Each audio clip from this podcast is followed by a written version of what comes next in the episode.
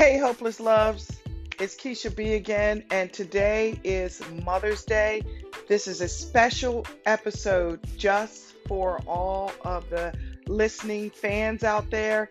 And so I wanted to just express uh, my gratitude to all the mothers, uh, whether you are a surrogate mom or a, a, a mother that went went through real childbirth or someone who helps out a mother uh, through her motherhood, we want to say thank you very, very, very much from the bottom of our hearts. Um, I, I, try not to get too deep about my life uh, that's outside of like love and relationships. But since uh, being a mother is a relationship, I wanted to just share a little bit about my journey and uh, things that have happened to me along the way. So, just to let you know, I come from a small town in uh, in Maryland. It's called Easton, Maryland. I grew up in Cambridge, Maryland, and I've lived pretty much most of my life in Denton, Maryland, which they're all three of those are like very intertwinedly connected. Um, so my ideal of being a mother was uh, severely tainted in the beginning of my life because uh, in the beginning I had just my grandmother who passed away in the early 90s and then my mother my real mother who who actually birthed me uh, was not fit to be a mother. And we'll leave that right there. That is definitely another conversation for a long time down the road. But moving forward, I ended up in foster care um, with, you know, as most kids who whose moms are not fit to be a mother uh, ended up in foster care. So did my brothers, and I I met this wonderful lady. Her name is Francine. Her name was Francine. She is no longer with us. She died at about 54 years young, and um, she took me into her home and allowed me to be a part of her and her family. Uh, she was she's she was like the most amazing cook that I have ever met, besides my grandmother. Um, she taught me how to make all kinds of things. Uh, I think one day I was in the kitchen and I was trying to impress her, and I was making ham, and I was doing a really good job at it, you know. And so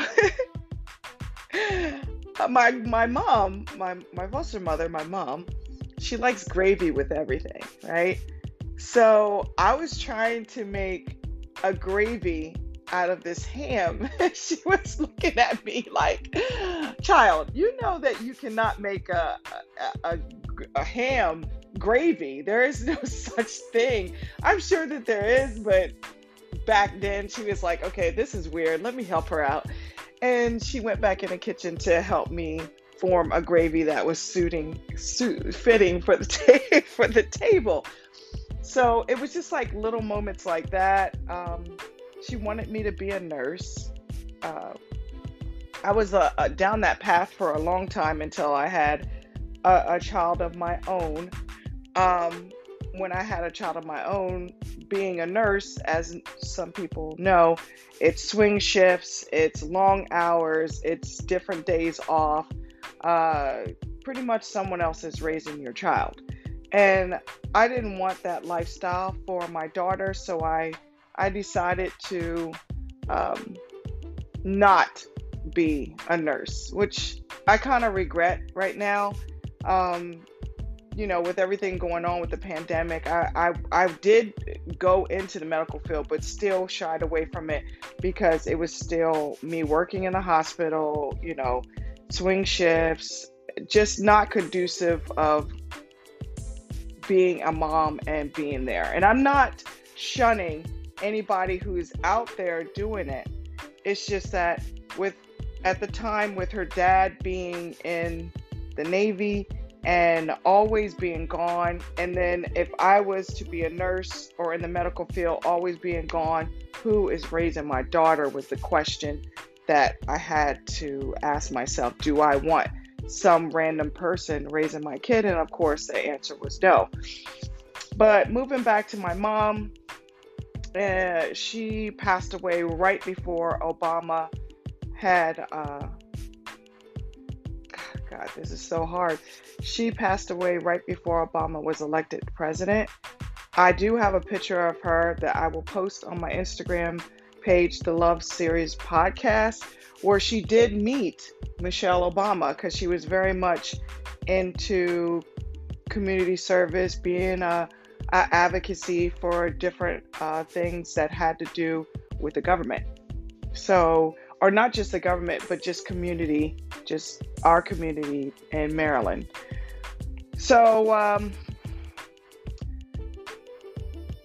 she was this amazing person. She taught my daughter how to read, which, of course, that was both of us. But my daughter went to her for one one summer. She came back learning how to read and or learned how to read, and she was potty trained. And I'll never, uh, you guys will never understand how grateful I am as a mother for that moment that she took my kid for an entire summer, taught her how to read, and potty trained her. I, for the moms out there that are going through potty training, I'm sure you wish you had somebody that would take your child and just be like, yo, I got this. You sit back, enjoy the sun, enjoy the beach, have fun, you you enjoy life, and just say, I'm gonna take your your kid and and potty train them. Yeah, that's that's what my mom did. Um, when I became a mother myself, I understood the struggles of, you know, just the day in and day out, um, the mood swings that my daughter would go through. You know, just being a two two year old. You know, two terrible twos. You know, then it started leveling out when she was three and four. She started to stop yelling so much, and you know, knowing that there was other ways that she could express her anger instead of yelling. But um, I am so grateful as a mother to have the child that I have. I see a lot of people out on social media dealing with pe- children that have gotten in trouble, um, pregnancy too early, dropped out of school, didn't go to college, no aspirations, um, don't want to do anything good for themselves, uh, struggling with life in general, mothers that have lost their children to alcoholism, drugs, um, all kinds of addictions, and then suicide. I want to say to those moms, I stand with you. I stand with you. You are more stronger than I will ever be. Because I know that if any of those things had happened during a time of me being a mother, I know that I will be mentally and physically broken as a mom. So the fact that you are still doing it, still standing by your child, you you are my personal hero. But I I say this with all of my heart and everything inside me that I really and truly and utterly got a gift from God. She was the most magnificent blessing. Um, I put a a post up not too long ago. Um, it was my daughter, my daughter's birthday uh, in April, and she had just turned 20. Holy my Jesus, we I can't believe I have a 20 year old. But she just turned 20, and I put up a post um, from her dad. Me and her dad is no longer together, and he said how we used to pray in and out, uh, pray. We were in and out of the hospital, and how we used to pray um, almost the entire pregnancy. Um, and many, multiple doctors, multiple doctors would come in and would say to us, you know, don't get too attached. This baby might not work. It might not make it. And I said, Ain't no way. This child has a purpose. This child's supposed to be here on this earth. This baby's coming. And that's what I always would say to myself. Um, such a beautiful sentiment that her dad gave her on her birthday about how we ask the universe and God to please give us this blessing. Now, a lot of people don't know, but earlier in my younger years, um, I had a lot of pregnancy issues and they couldn't figure out what was going on. It took Jasmine coming here to this world for them to finally figure out what the problem was. And they were like, oh, you can have babies now. And I'm like, uh, what? okay. So it was a lot to get her here. Um, I spent six months in the hospital. Just, I knew every nurse, I knew what shift they were on. Uh, we would bring them, you know, food, uh, snacks, all kinds of stuff. The my ho- or my hotel, my um, hospital room. Um, thank God I didn't have to share it with anybody, but my hospital room looked like my bedroom. Um, it was this this all was happening or taking place in Savannah, Georgia, and uh, just a beautiful place to have a baby, and it was so comforting. All those years ago, in the early 2000s, um, Jasmine, I call her my 9/11 baby because she was born in 2001, and um, I Guys, I would not change one thing. Not one thing. I would not change the struggle of her getting here. I would not change the ups and downs of the doctor coming in my room and telling me that she might not make it. And watching her blossom as, you know, from the first time that she was in pre K, and I took a year off from my life and documented the entire pre K year. Yes, I, I did that. and um, watching her going off to uh, first grade all the way to now, she's a, a sophomore in college. I would not change one damn thing the struggles, the ups and downs.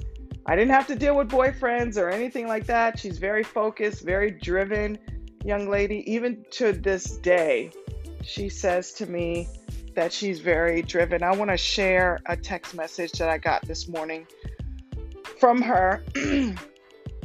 it really pulled on my heartstrings. It says, Happy Mother's Day to the best mom I could ever ask for. Thank you for always going above and beyond for me and being my number one supporters besides dad.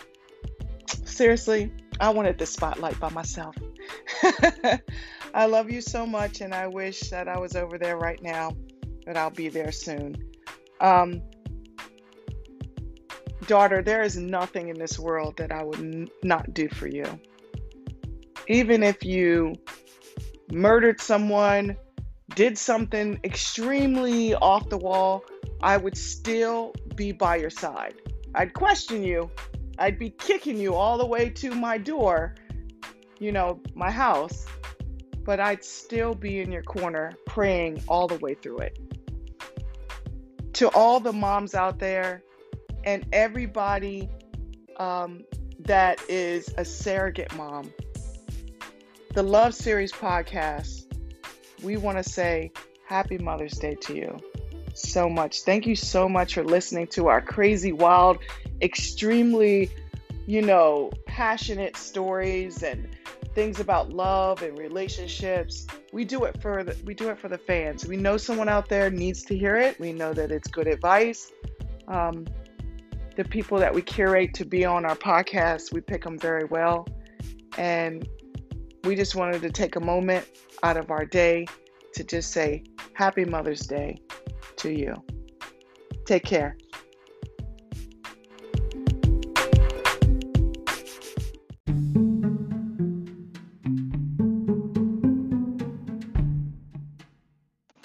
Hey guys, thank you for listening to the show Brought to you by Stereo.